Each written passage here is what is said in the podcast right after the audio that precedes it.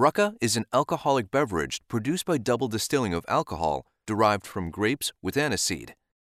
Rakı serving is never a solo act. The meals, side dishes, friends, and music accompany this experience on a Rakı table, whether a large or small. The anise flavor of Rakı only appears when Rakı mixes with water and becomes white. This delicious savor pleases more as it is shared. The raw material of Rakı is grapes. Grapes are separated from its stems and then pressed. The liquid fermented by using special yeast and sent to distillation units. During the first distillation process, the grape distillate called suma is formed. The suma is distilled one more time in specially designed and manufactured copper alembics to obtain a clear product with a charming taste. Lastly, the most important ingredient giving the savor of rakı, called aniseed, is added. Rakı is matured for at least 30 days. Then they are bottled, and the journey starts to be consumed with music, meals, and friends on someone's rakı table and become fond memories.